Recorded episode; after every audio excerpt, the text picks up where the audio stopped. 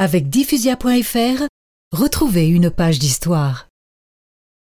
À Paris, où Henri Rivière est adulé, c'est un électrochoc. D'importants crédits sont votés et une flotte impressionnante appareille de Toulon. L'amiral Courbet est à sa tête. Le 18 août 1883, il bombarde Hué. Mais à Hué, le pouvoir est vacant. L'empereur Tuduc est en effet décédé un mois plus tôt. Sous le feu de l'amiral Courbet, les princes régents qui assurent l'intérim s'enfuient de la capitale.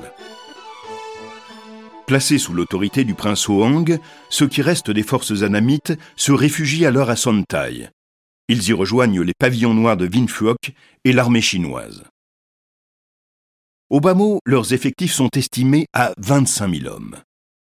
Son est aussi une position redoutable, conçue à l'européenne. Après des combats intenses et meurtriers, l'amiral Courbet, à la tête de 6000 hommes, va pourtant l'emporter. Le 17 décembre 1883, Sontai tombe.